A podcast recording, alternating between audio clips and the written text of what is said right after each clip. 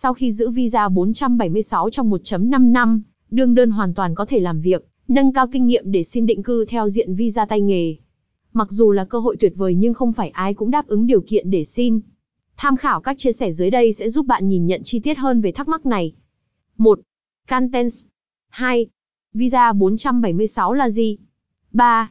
Quyền lợi của người sở hữu visa 476 Úc 4. Điều kiện xin visa 476 Australia 5. Thời gian xét duyệt visa 476 Úc trong bao lâu? 6. Chi phí xin visa 476 Úc bao nhiêu? 7.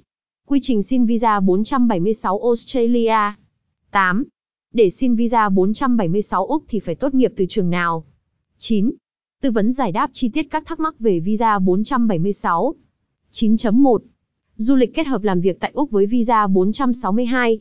9.2. Xin visa 482 Úc diện tay nghề định cư doanh nghiệp bảo lãnh.